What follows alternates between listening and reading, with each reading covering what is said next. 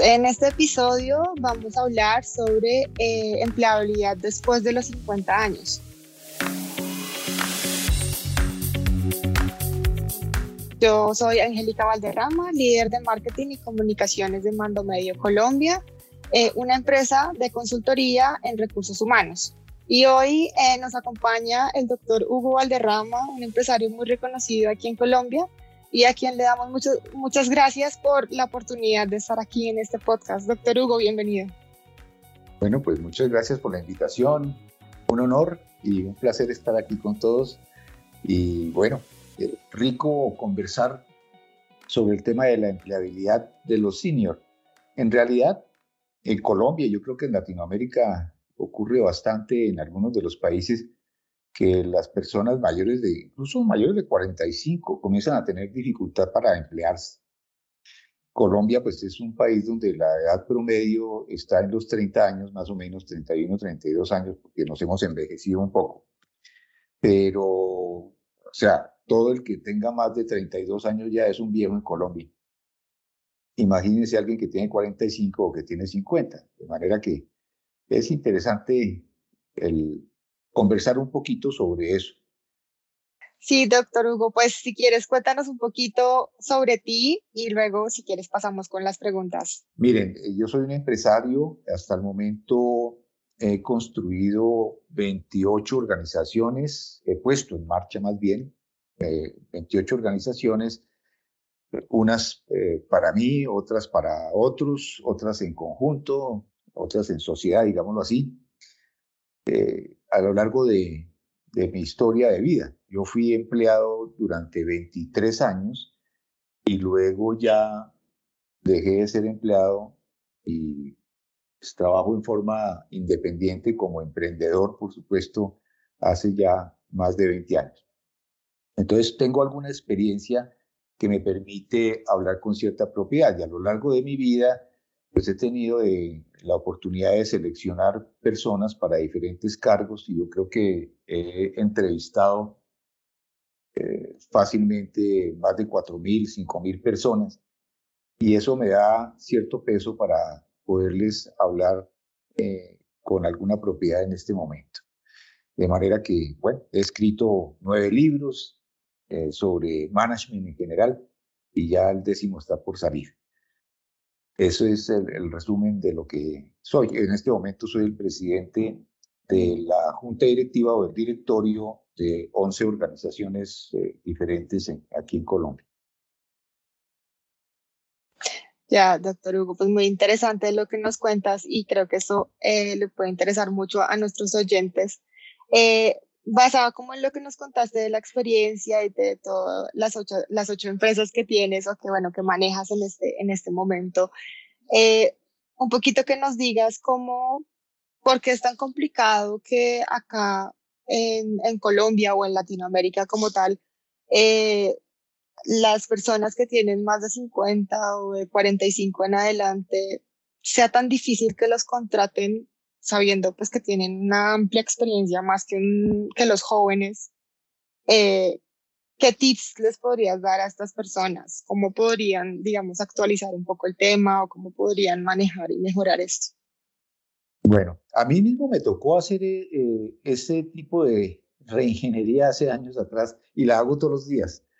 Uno tiene que mantenerse al día y no dejarse volver obsoleto en lo que conoce, en lo que sabe uno de los mayores problemas que tiene la gente es eh, precisamente el dejarse volver obsoleto. Yo nací por el lado de la tecnología. Tengo la fortuna de que la tecnología se actualiza a muy rápida velocidad y eh, muy rápido y entonces eh, le toca a uno estarse actualizando y ser muy autodidacta. Esto que estoy diciendo todas son palabras claves para los oyentes.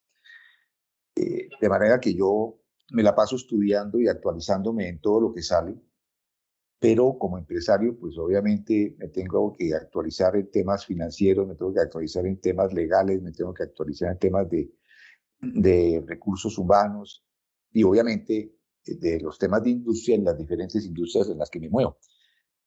es mucha la lectura y mucho el, el, ver cosas, el asistir a, reuniones y prácticamente que todos los días estoy aprendiendo algo nuevo o muchas cosas nuevas todos los días porque se, se, se le tiene que volver a uno una disciplina. ¿Qué pasa con el que es mayor de 45? Si no le pasa que luce un poquito obsoleto, también puede pasar que luzca lento o luzca terco o luzca costoso. Y pues para un puesto hoy en día eh, hay muchas personas que son más jóvenes, más rápidas, más baratas y más flexibles.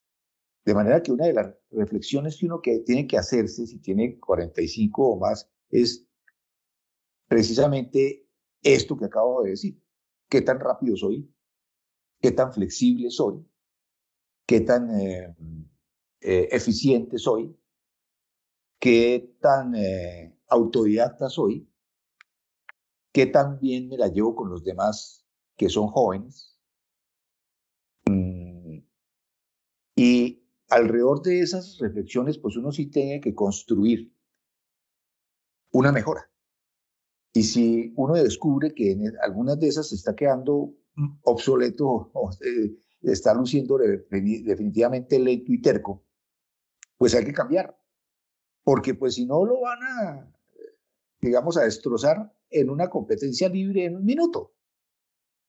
De manera que hay que lucir bien, en buena forma como obviamente sin que eh, se oculte la edad, porque pues, la edad es, eh, es, difícil de ocultar, pero pues uno debe lucir bien. Como pues uno no podrá jugar muy bien fútbol como un muchacho de, de 20 años a los 50, pero pues si se mantiene en forma y hace buen ejercicio y todo, pues va, eh, pues da la batalla, da la batalla y la da buena, ¿verdad? Y pues ya por la experiencia, de pronto uno sabe jugaditas que el otro no se sabe. Y, truquitos de optimización que los otros no se saben, pero, pero hay que mantenerse en forma y eso es clave. De manera que, digamos, el que no lo elijan a uno para un empleo es muchas veces culpa de uno. Y ahí quiero anotar una cosa. Yo el otro día hablaba con varios amigos y al hablar con varios de ellos entendía por qué no los empleaban. Eh, uno de ellos vive pues lejos de la ciudad porque se fue a vivir en una, en una población cercana a Bogotá, yo estoy ubicado en Bogotá, y pues ya se volvió cómodo y pues simplemente si no lo emplean con esa condición, pues no le interesa nada. ¿Eso qué hace? Que él restringe la posibilidad de conseguir un puesto, porque él le está poniendo condiciones al empleador. Y es de, yo quiero que me emplee, pero que quiero que trabaje desde mi casa. Sí, bueno, mientras la pandemia puede ser interesante, o mientras algunas restricciones de eso, pero la presencialidad se la van a exigir en algún momento. Y frente a candidatos que dicen, no, listo, píntela como quiera, donde quiera, ya, listo. Pues él va a lucir obsoleto. No se da cuenta, pero no. Hay gente que dice, bueno, yo no trabajo por menos de tanto. Un joven, muy probablemente, lo que va a decir es, eso me sirve, me parece maravilloso, lo que usted me ofrece es magnífico, ¿sí ven? Entonces, esa reflexión de esos pequeños detallitos pueden acarrear que a uno no lo contrate. Vale, doctor Hugo. Eh, chévere lo que nos comentas y quiero como agregar otra pregunta que me parece importante. Eh, cuando digamos lo van a contratar una persona de más de 50 o, o de 45 en adelante, y pone en la hoja de vida un número que, que quizás, no sé, por despiste no se da cuenta y pone un número que no le funciona o de pronto se va al extranjero y de golpe el reclutador o la persona que lo contacta no sabe. ¿Cómo puede mejorar esto? Porque a lo mejor a veces a uno se le olvida o a esta persona pues se le puede pasar también esos pequeñitos detalles que pueden afectar el poder aprovechar esa oportunidad laboral que se tiene. Ok, sí. Bueno, estas recomendaciones que doy no solamente son para las mayores de 45, de 40, de 50, sino también es para todo el mundo. Miren, el mundo laboral es de oportunidades y la oportunidad es de un minuto. ¿Bien? Simplemente alguien está mirando, póngale usted 30, 40 hojas de vida. Y en ese momento le llama la atención una hoja de vida que es la suya, que la tiene al frente. Dice, uy, este candidato está interesante, llamémoslo. En ese punto de llamémoslo, el llamar, y si no, si llama, y si no lo consiguen, porque suena y suena y no contesta, ¿sí?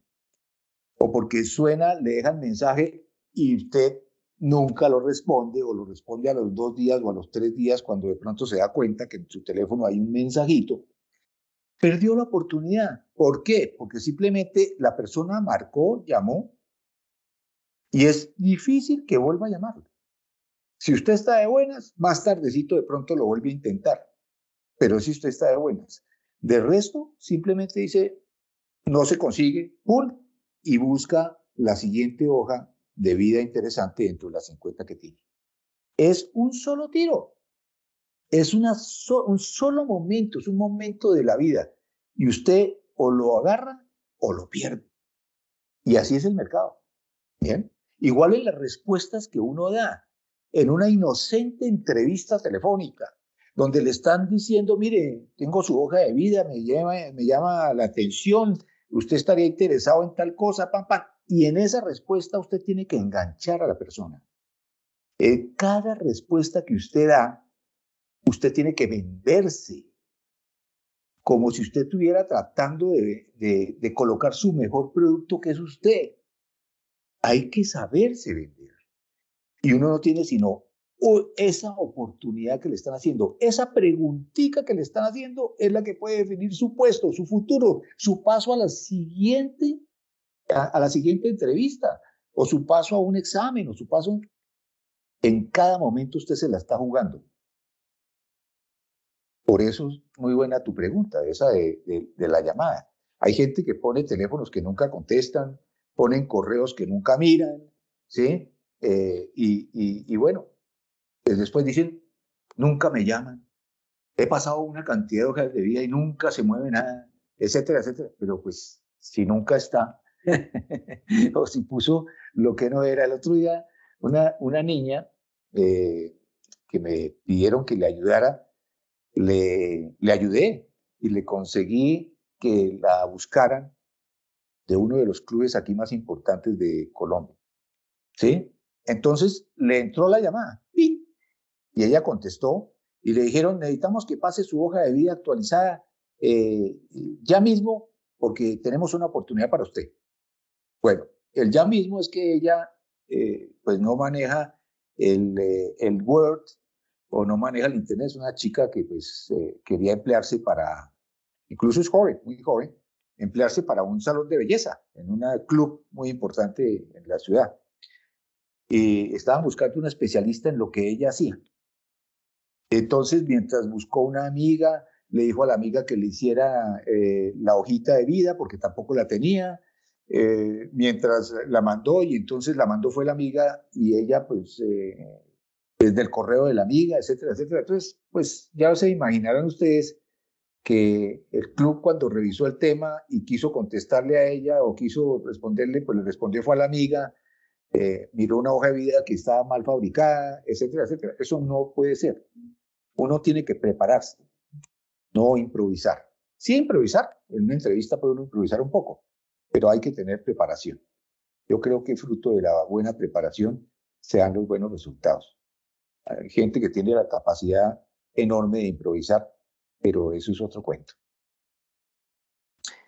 Ok, doctor Hugo, pues muchas gracias. Y basado en lo que cuentas ahorita de la experiencia de estas chicas que comentabas, eh, ¿qué tanto puede afectar que la persona no sea tan tecnológica? Porque pues hoy en día, digamos, eh, se necesita que la persona sea tecnológica y más si es un cargo, digamos, de sistemas, eh, que, que aprendan a, o sea, que sepan usar un, toda la, todos los programas de Office o Internet básico o programas así, si es ingeniero, pues programas como de, eh, bueno, los que usan los ingenieros de tecnología y demás. ¿Qué tanto afecta esto en una entrevista o al momento de, de buscar una oportunidad laboral? Bueno, tocas un tema vital. Eh, el, mundo de hoy eh, implica cierto uso de tecnología a todo nivel, hasta los abuelitos. ¿sí? Y uno ve los abuelitos usando tremendamente eh, todas las facilidades que hay de YouTube, de Instagram, de TikTok, de, bueno, de Google, eh, para consultar cualquier cantidad de cosas. Y pues, por supuesto, para un empleo, una persona que no sabe usar un Word o que no sabe usar un Excel o temas así tan básicos y vitales que es como saber escribir o eh, saber leer en el pasado, ¿bien? pues por supuesto ya entra con un hándicap muy bravo, eso no, no sirve, pues hay, hay luz obsoleto. Y no es que sea persona tecnológica, es que hoy en día uno navega dentro de esa tecnología y es, es, es el pan de cada día. Es como usar lápiz en el pasado, el lápiz y borrador. Lo mismo, el que no sabe usar un computador con las cosas básicas del Office, pues está perdido. Entonces, ¿qué hay que hacer? Tomar un curso. Bien, inscríbase en eso. Por lo menos si quiere invertir en algo y no es tan autodidacta para aprender eso, pues toman, tómese los cursos de, de Excel básico, de Word básico y cosas de esas de Office básico. Eso no cuesta mucho y son muy rápidos. Y, y hágale, incluso hay tutoriales por eh, YouTube que también le pueden obviar un poco el costo. Pero sí hay que mantenerse al día, al día en las herramientas que todo el mundo usa y eso es eh, vital. Bien. Eh, si no, precisamente está dando la idea de que es obsoleto. Y más si es una persona mayor de 45 que le quedan grandes esas cosas, chao. Nada que hacer. Nada que hacer. Ya, otra pregunta que de pronto yo sé que eh, los oyentes les interesaría saber tu opinión es el tema del idioma. ¿Consideras que esto también es vital para una persona que va a conseguir una oportunidad laboral o que lo llaman y que muchas veces lo primero que preguntan es, ¿puede tener una entrevista en inglés? Y ahí es cuando también se pueden rajar, como decimos acá. bueno, el, el idioma el, idioma que sí tiene que manejar es el tecnológico, ¿sí? Ese es el primer idioma, el la tecnología básica, ¿no es cierto? Que es como antiguamente sabía escribir a máquina. Pero eh, en, el idioma lo que pasa con el idioma es que le va a dar, el, el, no saber un inglés, por ejemplo, le va a restar posibilidades, sobre todo en empresas multinacionales. Pero el, el no saber inglés lo que más le pega a la gente el no saber inglés es en el sueldo. Porque una cosa, voy a poner algo sencillo, sencillo, y, pero bien sencillo. Si usted sabe en, una, el puesto más básico del mundo, en un call center, en un call center, usted gana un dinero por eh, hacer la tarea en, en español y gana fácilmente el doble si sabe hacer la tarea en inglés. el doble. Es de ese orden.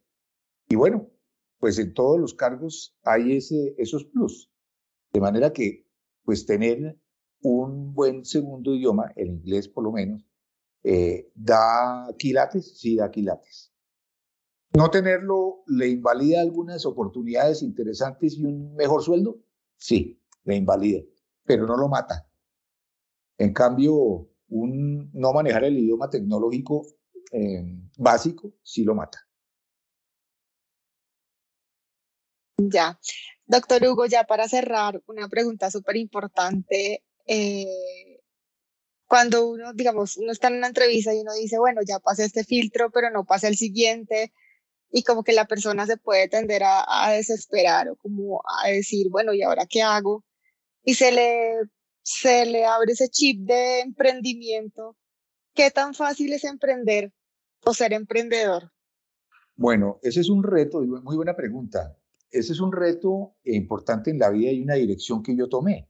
Y pues yo fui, les decía, empleado 23 años y, llevo más de 20 hoy en día, creo que la mitad de mi vida ya en forma independiente, habiendo generado pues una buena cantidad de empresas. Entonces, es, es otro cuento distinto pero tiene que, eh, y aplica también eh, esto que les voy a decir para unos y para otros. Uno tiene que hacer como un inventario de sus habilidades. Y en ese inventario de sus habilidades es lo que uno tiene que hacer notar en la hoja de vida. que es ¿para qué soy bueno? ¿En qué soy un experto? Porque mire, si uno es un experto en algo, expertísimo, por ejemplo, ya que mencionaste sistemas, eh, si uno es experto en sistemas, pues uno puede tener 90 años y puede estar eh, ganándose la vida haciendo las cosas mientras no se vuelva obsoleto, ¿no es cierto? O sea, si uno está aceitado eh, con la inteligencia artificial, el Internet de las cosas, bueno, todos estos temas, el blockchain, etcétera, etcétera, que se manejan en forma moderna, todo lo de la nube, pues no importa la edad que tenga, lo, van a contratar. ¿Sí? Y el, eh, entonces uno tiene que hacer un inventario de habilidades. Si uno es un experto especializado en algo, como un médico, eh, neurólogo, cirujano, pues mientras no le tiemble la mano, pues lo van a contratar porque hay muy pocos de esos. Si uno es un experto gerente también, entonces no importa mucho la edad, ¿verdad? Si uno es un experto gerente, pues eh, fíjense que los presidentes de los países llegan en general a ser presidentes siendo viejitos. Mm, el Papa llegó a ser Papa siendo viejito. Hay, cargos para los cuales el ser eh, un senior no importa, antes le da eh, más credibilidad. Pero si uno no está en ninguna de esas condiciones, ni es experto, ni es especialista, ni es gerente, está en un problema. Está en un problema eh, grave para la empleabilidad y le toca buscar de pronto la, considerar la posibilidad de una independencia, un trabajo independiente o de asociarse con algo, con alguien, perdón, para arrancar una empresa. Yo he hecho de las dos. He trabajado en forma independiente y he hecho empresas con socios y he hecho empresas mías, eh, de, todas. Pero en todas lo que he hecho es explotar mi experiencia y explotar mis conocimientos. O sea, ese que les acabo de decir, ¿para qué soy bueno? No importa tanto los títulos y la, eh, los puestos que ha ocupado en el pasado y cosas de esas, es qué sé hacer. Eso es lo clave, qué sé hacer. Y con ese qué sé hacer es que uno construye una, un nuevo, una nueva ruta, un emprendimiento.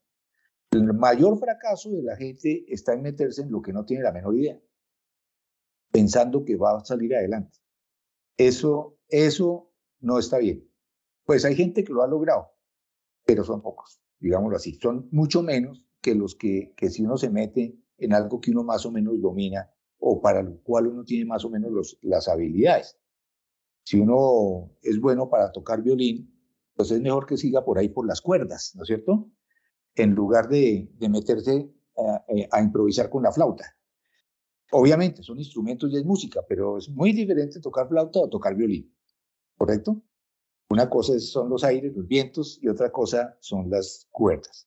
Entonces, ojo con eso, ojo con eso. Hay que saber elegir en dónde son, dónde están nuestras fortalezas y la vida le va a ir a uno mejor. entre otras cosas, desde los muchachos. Un muchacho lo que tiene que hacer es, y uno como padre tiene que hacerlo, orientar para ver dónde están sus fortalezas y hacer que el muchacho o la chica eh, explote esas fortalezas en la vida y le va a ir mejor, va a ser más suave la vida y va a ir eh, en la dirección correcta. En la medida que uno se meta por sus debilidades, pues poco progresa. Vale, doctor Hugo, pues muchas gracias por esa sabiduría tan, tan especial que nos brindas y por esos tips y consejos que sé que a toda nuestra audiencia eh, les va a gustar, a todos nuestros oyentes. Y bueno, pues agradezco mucho tu tiempo, tu participación en este podcast. Y bueno, nos veremos en un próximo episodio y muchas gracias nuevamente por estar acá con nosotros. Muchas gracias por la invitación y a todos espero que les haya dado alguna idea o les haya dejado alguna reflexión que les pueda servir para mejorar su empleabilidad en el futuro. Eh, gracias de verdad por la invitación. Un buen día para todos. Igualmente, doctor Hugo, muchas gracias.